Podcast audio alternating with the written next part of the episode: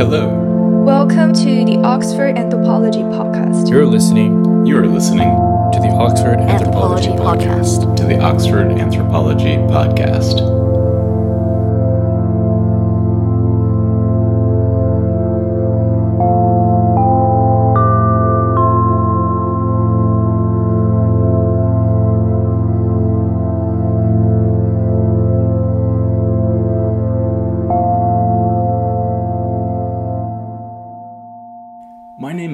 Kirksey, and I would like to welcome you to a new season of the Oxford Anthropology Podcast. This season, we have eight episodes taken from our departmental seminars, and they feature talks by senior renowned scholars like Tim Ingold and Philippe Descola, as well as up and coming cutting edge researchers in the field. I'm an associate professor of anthropology at Oxford, and in collaboration with a group of very talented graduate students, we've revived the podcast after it has lying dormant for a few years on account of the pandemic. Today I'm introducing a talk by Zsuzsanna Ihar, a scholar at the University of Cambridge. She talked to us about crude sonics. She brought field recordings from an extractive zone to Oxford. Her work focuses on Azerbaijan and, in particular, the capital city of Baku, a place where there has been a lot of petroleum industry activity over the years, but also a place that's quickly gentrifying. She brought us the sounds of, of machinery from the oil industry, things called donkeys that nod in the landscape, as well as sounds of poetry in restaurants. This is a talk that will also introduce ghost stories, urban legends, and folk songs that give us a new perspective on a modern secular city project. Without further ado, Zsuzsanna Ihar. Salam, and thank you for joining me today. So, the work that I'm presenting today is quite uh, still in a draft format. It's um, the sort of backbone of a multimodal website that's currently in the construction of being built. Um, so, it, during the presentation, I'll show a few snippets, but um, without further ado, I will start with um, being on theme with an audio clip.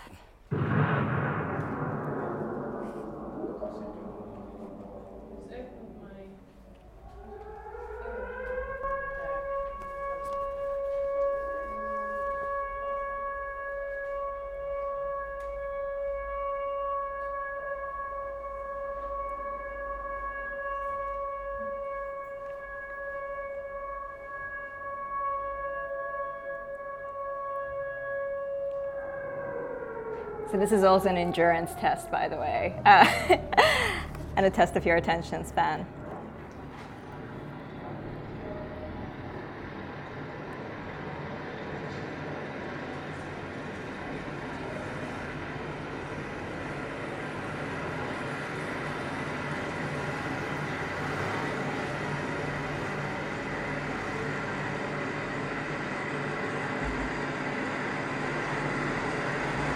So that was the sound of Baku's insurgent and industrial underbelly. Captured in 1922, though not in this clip, which is a recreation, the audio clip that you've just heard was taken from a recreation of Arseny Avramov's composition, The Symphony of Sirens. The original piece sought for the first time in Baku's history to capture the sonic texture of petrochemical production and processing. It incorporated and reproduced the sounds of human crowds, machine guns, factory sirens, which you heard, cannons, battleships, airplanes, hydroplanes, hy- hydroplanes, trains, and steam whistle machines, all originally conducted by Am- Avramov via a semaphore and telephone from atop a Swedish mast. While the original performance evaded recording, it has since been subject to several recreations and reinterpretations, encouraged by Am- Avramov's arsenal of sketches, text notes, and drawn sound notations. The latter entailed the creation of a universal language composed of geometric figures, circles, triangles, squares, that according to Avramov could reproduce any sound whatsoever. It rendered sound legible, with shapes gathering into music akin to lignum. For the span of the symphony, Baku's industrial and oil derricked landscape turned into an auditorium. Its walls projected with an array of different political visions. It was, as the Bolshevik chronicler Rene Fülöp-Miller wrote, intended to remind the proletariat of, its, of his real home, the factory. The symphony drew the materialities of an extractive and revolutionary history into a sonic sphere, usually reserved for melodies and harmonies. According to Daniel Schwartz, the awe inspiring noise rearranged the spatiality and temporality of the city, transforming for a brief moment the soundscapes of an otherwise religiously and ethnically divided working class into a symbol of proletarian unity and Soviet power. Other than Avramov's discordant notes and Boris Pompianki's 1933 film Oil Symphony, which synchronized the physical labor of oil workers and gushing oil with the rhythm of music, there has been a distinct lack of engagement with the sounds of Baku's oil fields since. A purely visual regime has oh sorry, a purely visual regime has manifested instead recalling Susan Shipley's notion of the slick image of oil, of rainbow like hues and primordial black guises dominating the cultural imaginary. Films like Kayev's 1950 Lights of Baku and Said Bailey's 1965 Island of Wonders, um, an extract of it seen in this clip, um, left exemplified the legacy of shattering gushers and blackened mounds a legacy most recently reanimated in the genre of post Soviet documentary features about the Caspian, which routinely showcase stretches of peri urban wastelands and a cast of nodding donkeys wearily bringing oil heavenward. The iconography of the petroleum sublime keeps with the traditions of modernity. By taking an otherwise ordinary substance and imbuing it with technological grandeur and a displaced, some would say even secularized sense of the sacred, at the turn of the last century, oil became, um, oil became the vital bu- bloodline of science, technology, and everyday culture. A whole rational order appeared to be based on the economies, sciences, and politics of fossil resources. Fossil reason, in the words of Steininger and Klose. This has been argued similarly by Gillian Rose and Divya Tolia-Kelly, who described the transformation of crude oil from mere biogenic matter into substance possessing multisensual physical materiality and a striking visuality. To quote Rose and Tolia-Kelly, it led to a co constitution of visuality and materiality, with oil in constant dynamic process situated within networks, hierarchies, and discourses of power. It is not surprising, thus, that oil began to function as a metonym um, for an array of ways to organize the world. Oil as money, oil as blood, oil as milkshake, to refer to Daniel Day Lewis, oil as geopolitics, oil as mother of all commodities. What Appel hand, had handily coined as petrolic semiosis, echoing Coronil's classic 1977 study of Venezuela, it shows us that oil has been abstracted into money, modernity, and even national patrimony. So, amidst this scholarly frenzy, the editors of the Modern Language Association of America even suggested recently of foregoing 100 year intervals and categories born from the history of ideas, and instead divvying up literary works according to their related energy source, from wood, tallow, coal, whale oil, gasoline to atomic power. In this way, we can see oil becoming a serious epistemological tool, useful in explaining and, and contextualizing a range of different habits, traditions, knowledges, and norms, in the real world as much as on the page. In the humanities, this has manifested in a distinct focus um, on petrocultures, with scholars like Imre Szeman, Jennifer, Wenzel, Amitav Ghosh, and Stephanie LeMenager providing a range of strategies to read for oil in texts, case studies, and the world itself. It created a chord between spheres of literary studies, cultural studies, and anthropology, with ethnographers like Michael Čepek, Omolade Adunbi, Andrea Behrends, and Hannah Appel reading for oil along pipelines, refi- refineries, and satellite worker towns. Yet, despite the different disciplinary takes on petromodernity and petroculture, oil remains strikingly limited by reproductions of its materiality in image and text. An iridescent wash in the aftermath of the 2010 Deepwater Horizon oil spill, a benign series of chains and rings during the 2009 Chevron versus Ecuador trial, obsidian black and viscous in Rino Fendi's photographs of oil filled ponds, This entrapment within the realm of the visual and the written has led to its epistemological exhaustion. Oil can only yield so much when depicted through the same techniques and forms. It echoes what LeMenager termed the inescapability of petroleum infrastructures in her 2014 book, Living Oil, leading to either the depiction of petrodystopias or petro-utopias or slash petrotopias. So with this in mind, I want to ask, what can we do when presented with a representational limit? How can we better apprehend oil and by extension extractivism beyond wells, pipelines, and barrels? Is there a way beyond the oculocentrism of both the fossil fuel industry and the anthropologists who study crude oil worlds? My presentation today seeks to respond to these questions by revisiting field recordings gathered in the oil fields and oil settlements of Baku, Azerbaijan in 2019. My research in Baku took place in three neighborhoods, Balakhane, Sabail, and Garashahar. Each settlement had a unique relationship to the city's oil infrastructure, and I would later discover a unique sonic profile. Early on in my research, I had concluded that writing only field notes would render life within an extractive zone incomplete, uh, effacing a number of important dynamics. The extractivist machinery was apprehended in a markedly oral fashion by those residing in each of the settlements listed. Oil was listened to, heard, and harmonized with in an array of ways sometimes talked over, sometimes as background noise during a phone call, sometimes as an alarm to compel evacuation or the sealing of windows. Recording sound clips became a way to monitor a different layer of life, one active and constantly in play with those around me. I began to frame my research in terms of sound use, of sound as knowledge, as play, as warning, as myth, as archive.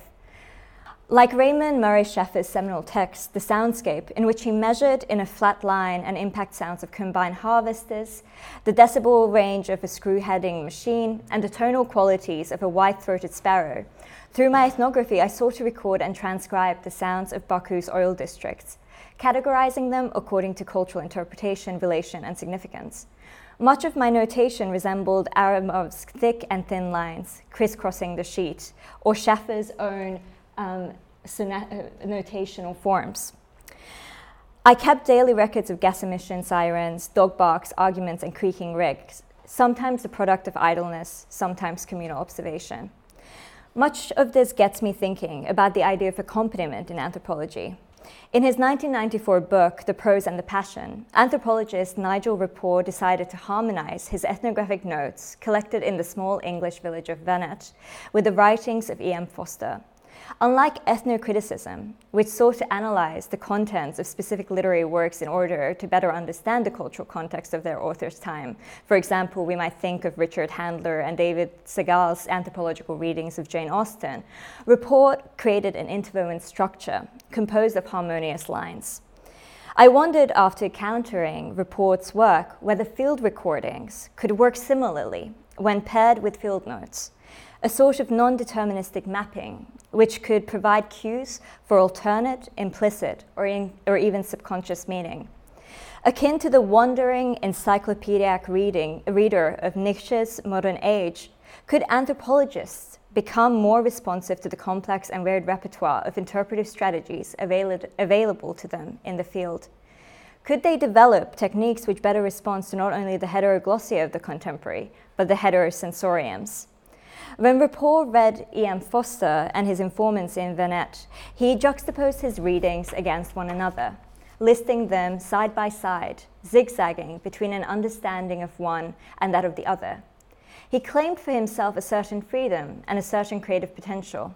If something as simple as a metaphor, which moves between and cross references two different semantic domains, can, in the words of Steiner, bring forth a new mapping of the world, a reorganization of the habitation of reality, then surely harmonizing ethnographic field notes with field recordings can do the same. It is also worth noting that much like the zigzags, which are never no- monadic isolates and always party to some pre existing relationship of contrast and connection, field accompaniments also work according to a similar logic. A sound captured during fieldwork is never isolated from the field itself. Even when played in a Zoom room echo chamber, it reminds, it compels, it kickstarts the irritating question now, where have I heard that before? If a tree falls in a forest, some, someone is always around to hear it. So, thinking about what sound does, I'd now like to pair a few record recordings with Balakhane.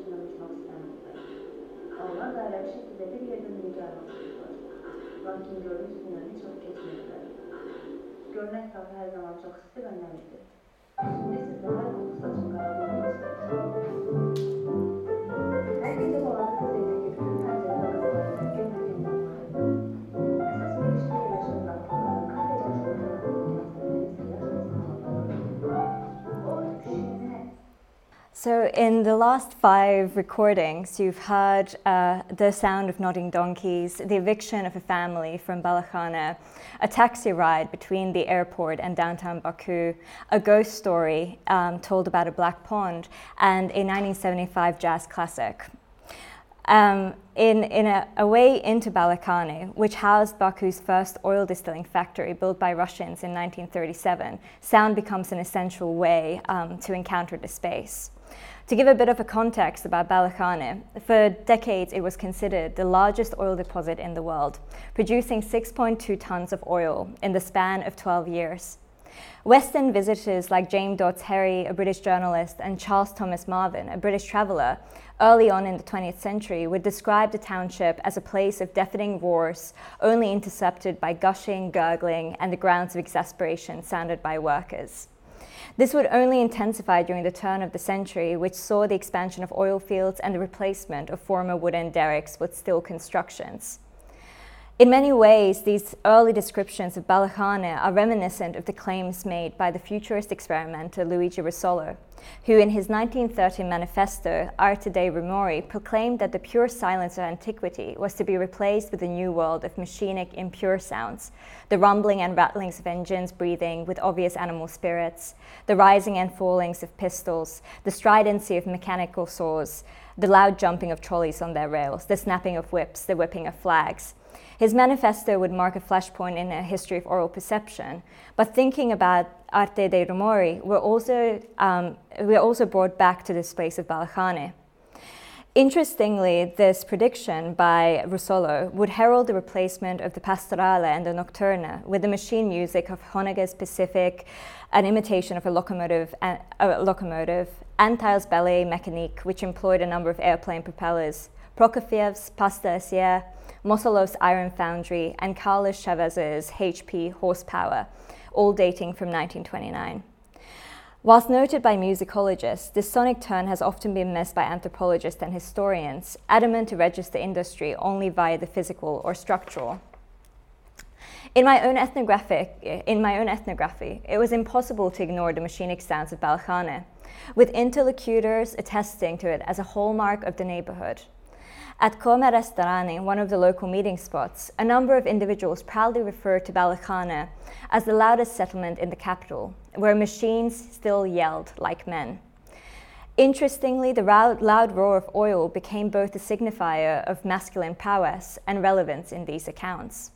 Whilst heard increasingly rarely, an ample deposit was thought to roar, hinting at a sense of virility and vitality, whilst older below capacity rigs creaked and croaked like one's gainana, or mother in law, to quote a local by the name of Samir.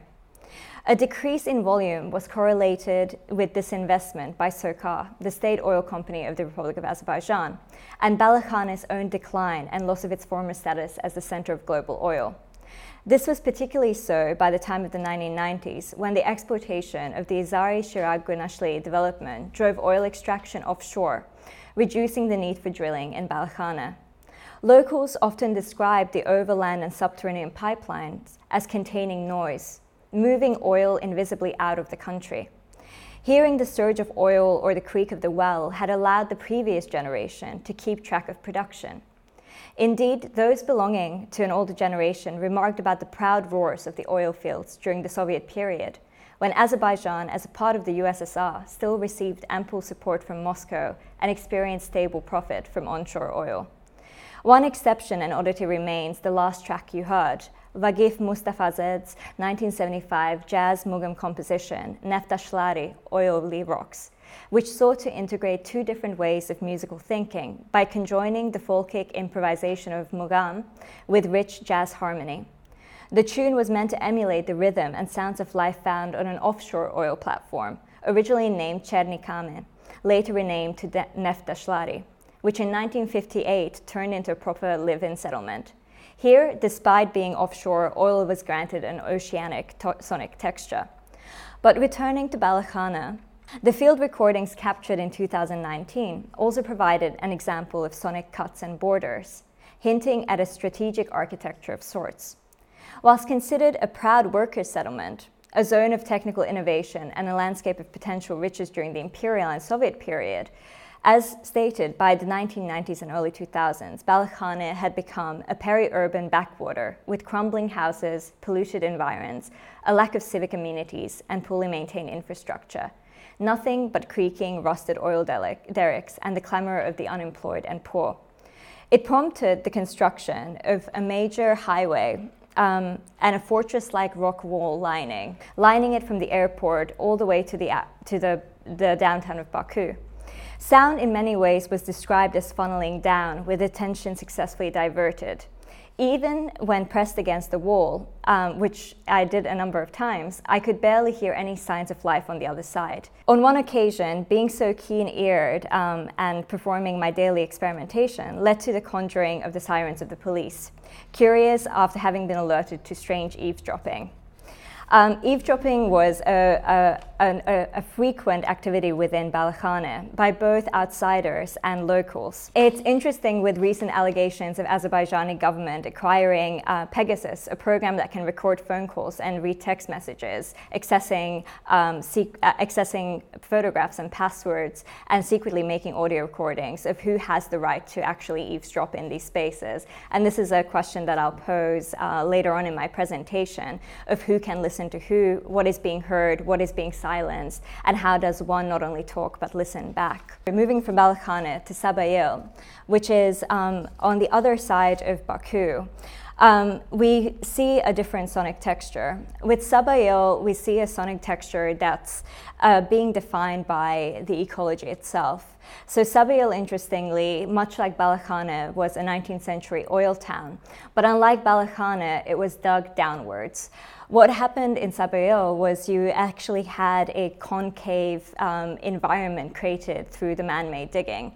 So as you can see, um, the entire uh, township recedes into a valley. And what this has created is an amplification of all sound. So one of the frequent observations that people will make about Sabayil is that everything seems louder than it should be. Gossip ripples across uh, across the alleyways. Um, construction roars are louder than ever, and the strange sort of storage tanks that carry oil for SOCAR, BP, Chevron also create um, these peculiar acoustics that can be heard across the town. Um, but Sabayil is interestingly also a center for Ashik um, soundscapes. So Ashik um, sound, as you can hear,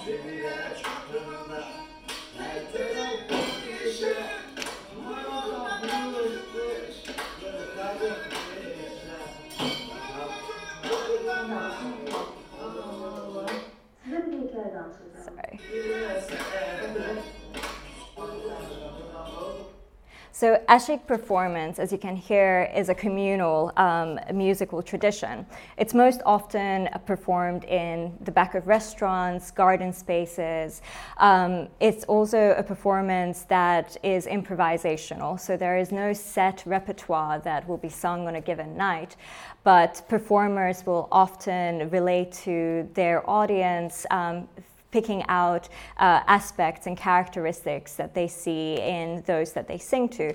So um, this tradition has roots in the working class area of Sabayolle um, but one that is also being uprooted by the current processes of gentrification in Sabayolle, which really intensified during the F1 um, Formula race um, uh, years of Baku from 2004 onwards, where you saw uh, the hosting of Eurovision, you saw the hosting of major sports events, and a real investment in Baku's rejuvenation as a site of entertainment across the Caspian. So Sabayolle became an experimental zone of um, mass gentrification, but also uh, a strange sort of glorified architectural project. So you had a number of luxury development built that were meant to function as incentives. Um, and they were meant to function as incentives predominantly for military staff um, stationed in Nagorno Karabakh. So frequently you saw the sort of selling of um, or the giving over of apartments to ex military staff, veterans, but also the families of the military, and also to state approved journalists. So one of the major developments, which is sort of you can see along this highway um, was even termed um, a, an apartment for the journalists of the state. So they're sort of your poet laureates of the, of the state. So suddenly you sort of see this hollowing out of a particular sound. You see the loss of the Ashik tradition, um, but you also see a population of different sounds. Um, and one of the, the sort of sounds that were complained about is the sort of um, the events held by the Aliyev government uh, celebrating these openings of the apartments, which.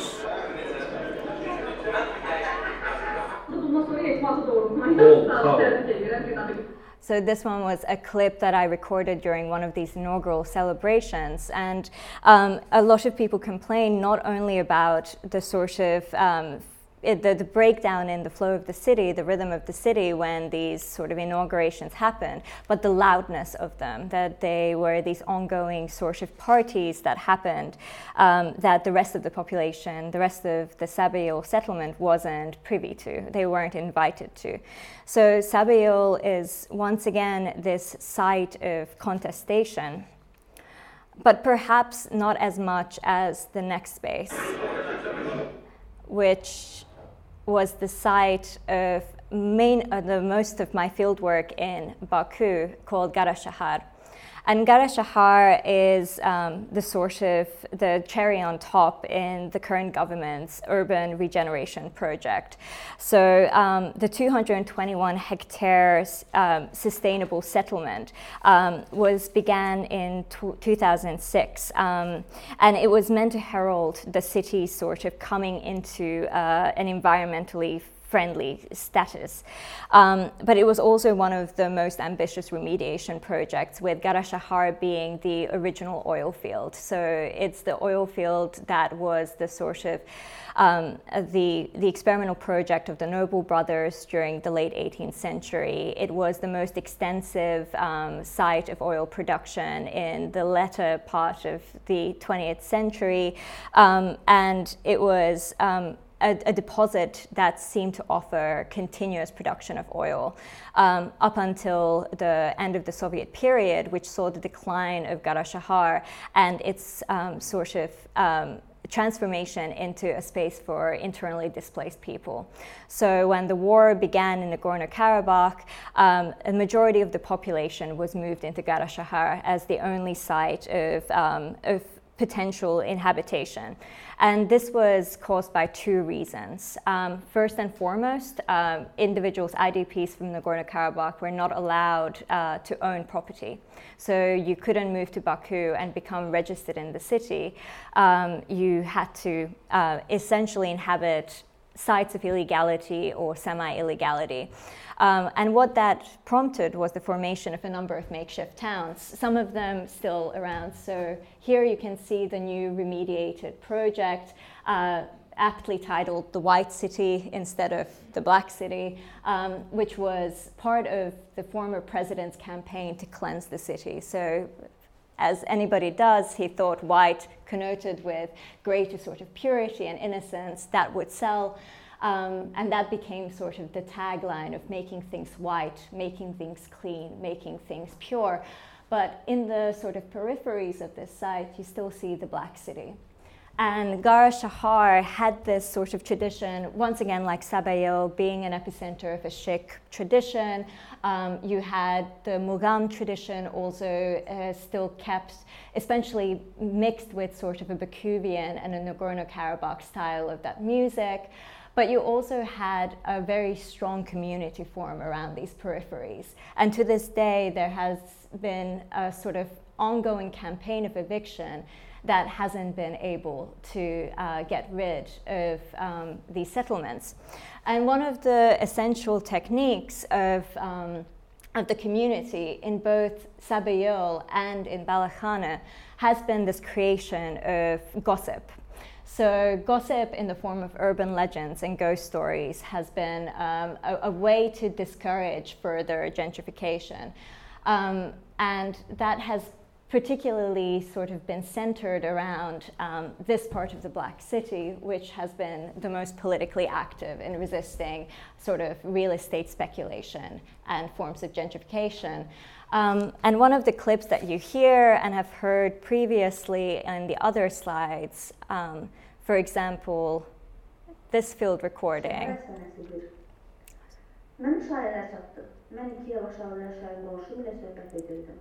Ki hansının.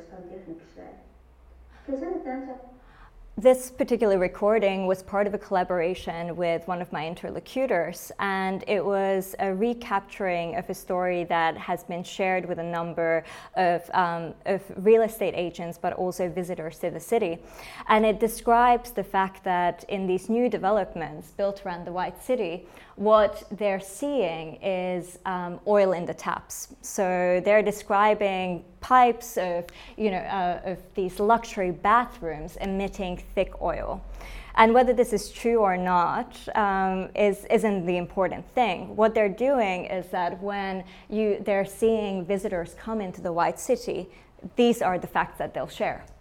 So when you have people visiting for um, an inspection or visiting for a potential sale of the property, you'll get bands of people coming from the Black City to discourage the transfer of the property or the sale of the property. And this has become an essential part, this spreading of gossip um, across social media, but uh, less so. Uh, what you hear it is that it's told mouth to mouth, it's, to- it's told ver- verbally predominantly.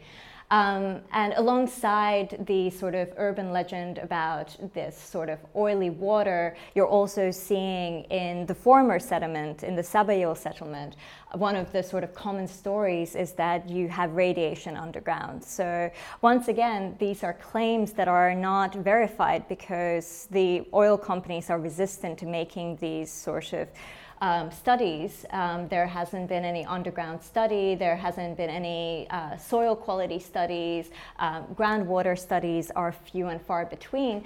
So the community has really had to rely on sort of these stories, stories about oily water, stories about groundwater, radi- uh, ground radiation, and stories about even sort of sinkholes forming. And what you get is that these urban legends will turn sort of fantastical. So in the ghost stories, um, which are sort of longer stories, that are shared both for fun and for entertainment and as part of the sort of campaign to discourage uh, remediation. In these stories, you'll hear things about men being swallowed up on their way to work by these sinkholes. You hear stories about black ponds seeping into houses and submerging sort of little girls. So you're hearing these stories that are involving specters, they're involving elements from Zoroastrianism, they're involving a sort of cues that could be thought of as religious. Um, but they're incorporating the extractive industry and they're incorporating the extractive apparatus. No longer are the ghost or the caboose um, these mainly spectral or old relict um, entities or artifacts um, they're inhabited and inhabitants of the oil refinery itself. Um, and these are sort of the stories that are shared alongside these other noises, um, which might be sort of active protest. So, in demolitions, one of the strategies is to sort of distract those that are doing the bulldozing or those that are doing the excavatory work with screams and shouts and to make it sort of so unbearably loud that they leave. So, there is a sort of um, a, a, a, a, crying back to or a shouting back to the growth machine. Um, and uh, that's sort of similar in both Gara Shahar, it's similar in Balakhana, and it's similar in Sabail. So you're seeing these proliferation of very similar strategies uh, alongside these three disparate, uh, disparate spaces.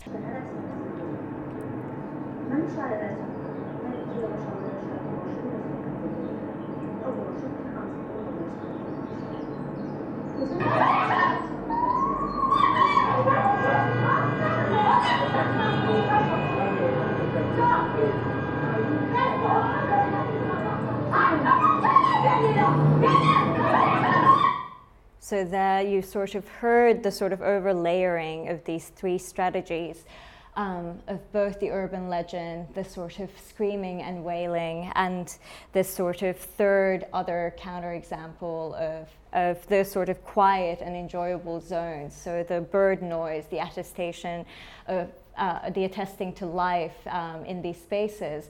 Because obviously, one of the strategies in these forced evictions is to argue that there is no good quality life in these spaces. So, Ilham Aliyev, um, the current president of Baku, has frequently argued that these makeshift settlements are a place devoid of culture, devoid of music and song, is one of the sort of claims that you can equate sort of an absence of culture to the absence of song. You can um, sort of equate the absence of culture to the absence of tradition. And it, becomes important then to sort of archive these pre- the presence of, for example, Ashik poetry or Ashik song as something that proves otherwise. It proves that these spaces are spaces of enjoyment. They are spaces of cultural production. They are spaces of also ecological diversity. Um, one of the elements of the project in capturing these soundscapes is to also ca- capture, for example, diversity of birdsong in these spaces. To say that in these industrial zones, you actually can get, um, because of their, their sort of um, level of neglect, you've been able to create sort of populations of, um, of birds, of dogs, um, urban stray dogs, settle- settlements and colonies, and other sort of wildlife as well. Um, and that has become important for the IDP settlements to argue that there, there's, there's value and there's worth in these spaces beyond the aesthetic, beyond the visual. So the QR codes allow you to actually enter the project, which are over there. So the QR codes do actually allow you to go onto the sort of website um, that it's the sort of first iteration of the website. It's currently sort of being built, but it will house these different sort of soundscapes, um, different ways of notating and also visualizing the sound. So there's been a sort of sonic map that's been built to emulate both the sort of terrain of Baku, but moving with the sounds itself. So you have this sort of loop of the music and the sort of sound um, being the cartographic device instead of the satellite images, instead of the sort of other visual mapping techniques. Um, so it's sort of thinking about whether we can do sort of a sonic cartography instead. Um, and the sort of motivation behind the multimodal project um, was to sort of one, create an alternate archive of these sounds. So if we are talking about sound as testimony and sound as evidentiary matter, which there has been a sort of mo- uh, there has been a sort of attempt by these IDP activist organizations to get these sort of sounds to be recognized as sounds of inhabitation, so proof of inhabitation, proof of, um, of rightful inhabitation and sustained inhabitation. Um, but one of the failings in this is the fact that it's just not taken seriously. You can't sort of uh, it, they've been not allowed to include sonic, so auditory or video material in these cases. They've been told put in a document and that will serve as your testimony. Um, so one, there is a sort of um, a, a, a need to, to sort of um, maybe fight against this idea of what counts as legal proof or legal evidence in the space of Baku. But then this sort of real initiative to create an alternate archive to say that if we can't enter the area of sort of no, normative legal structure, then let's create this alternate archive. Let's create an alternate assertion of presence, which has been the sort of strategy of IDPs, of an inherent awareness that one, they won't be taken as legitimate actors within the legal sphere, so what's essentially needed is just an archiving um, uh, by themselves and for themselves. And secondly, there's also a contestation around who owns archives in, um, in Azerbaijan, particularly when it comes to the oil infrastructure and the oil refinery space. Um, the majority of archival matter, when it relates to spaces like Balakhana or spaces like Garashahar, are still owned by the Branobel, uh, the Nobel Brothers Corporation. So you're seeing Sweden still have claim over this archival matter, and you actually have to go through the Branobel sort of entity to gain permission to use this material. So, in terms of videos captured um, from the beginning of the 20th century, you still need to, and the end of the 19th century, you still need to sort of go through this Branobel agency. But not just that, um, because Branobel still owns Villa Petrolea, which was the Nobel brothers' um, sort of place of residence, anything sort of on those grounds is still owned by the entity, so by the Branobel organization. So, in terms of actually getting archival material, uh, of these spaces, it becomes next to impossible without going through this entity. So it's also about thinking about who owns these archival, uh, archival recollections and maybe thinking about the fact that this other sort of um, period of Balakhana or Garashahar's history or Sabihal's history also deserves mention and also deserves an alternate archival space. And then I think lastly, there is also the fact of how has Azerbaijan been engaged with the landscape itself. I mean, in terms of Baku and the Absheron Peninsula, um, in the cartography of it, it's been in the hands of the oil corporations. When it comes to hydrographical surveys, when it comes to even ecological surveys, it all has had to go through the state oil corporation, SOCAR. So the actual mapping of the city space has only been done so far as what SOCAR has. Uh, permitted or has engaged in. Um, so in creating these sort of sonic and spectral maps, you're also giving something that's sort of Viveiros de Castro, you know, termed the alternative views and experiences of the world, um, or the view of alternative worlds. Um, and then I think lastly, sort of the, the, the way that sort of these sonic nodes um, want to sort of intervene in things is the actual role of the anthropologists um, themselves, right? So um, in the project, um, I got to thinking in terms of especially this um, this this legality around eavesdropping in Azerbaijan, where sort of you know, the, the alleyways of Gara Shahar were sort of described as communal ear canals. But then you also have these sort of walls that are so sort of um, they, they cleave and they block and they, um, and they create these pockets of silence. And then there's this sort of active hostility around the act of recording, the act of taking notes. Um, I remember that one of the, you know, the, the most sort of dangerous things that I could do was take my notepad out because it was seen as um, not in the communities themselves, but when it comes to the police and when it comes to sort of state operators, you're just not supposed to take your filled book out, filled notebook out because it's not, um, it's, it's seen with so much suspicion. So you do have this element of taking sort of covert recordings, especially of the demolitions, especially of the evictions. Um, so it, it lends itself to this conceptualization of the anthropologist as an, as an, eavesdropper, right? And it comes back to even the etymological root of noten or a note, a sound note, but also field note, as not only an observing, but a marking carefully of something. So there is something active and passive suggested there. But then I also think about eavesdropping or of noting um, as a multivalent nothing. So Shakespeare would have had it in his play Much Ado About Nothing, referring to illicit or concealed forms of overhearing that lead to much ado, right, or nothing. So there is this tension around whether eavesdropping actually sort of allows you to take um, note of anything worthy or anything interesting. Um, but we also know by Polonius, right, um, hiding behind, um, hiding in the closet, in Gertrude's closet, that the eavesdropper also gets stabbed in the end, right? So it's also the anthropologist doing something that's quite dangerous and quite illicit. So we know that sound as an entity can be can be evidentiary and it can be a dangerous sort of artifact to hold on to. Um, and uh, you know, once again, dangerous to who and dangerous for what purposes. Um, but I think there is something interesting in that tension there to think about noting and nothing, but also this idea of taking a mental mark of and then making a mark on something.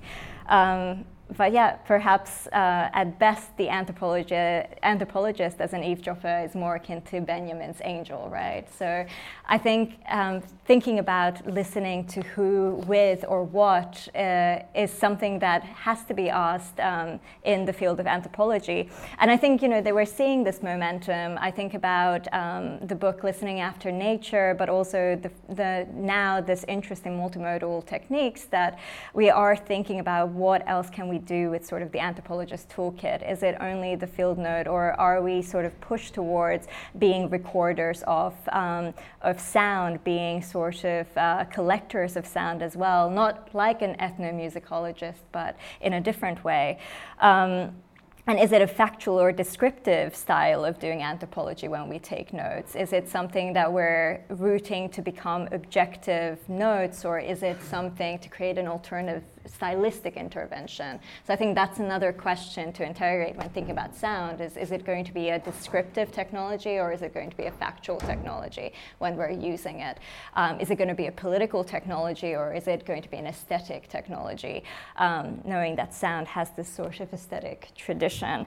Um, and maybe sort of uh, to, to end with, uh, with, with a critique with, I think about Sperber uh, bemoaning the great loss of knowledge which occur, occurs between what anthropologists learn in the field and what they manage to convey. So his great plight against sort of jargon and um, dominating the way that anthropology is written, and this sort of uh, intense fieldwork experience turning into a painstaking abstract disquisition. Um, I sort of, yeah, want to think about sound as something that can counter that, that just like literary modes of expression can bring a different style into being, can bring a different sort of um, lexicon into being.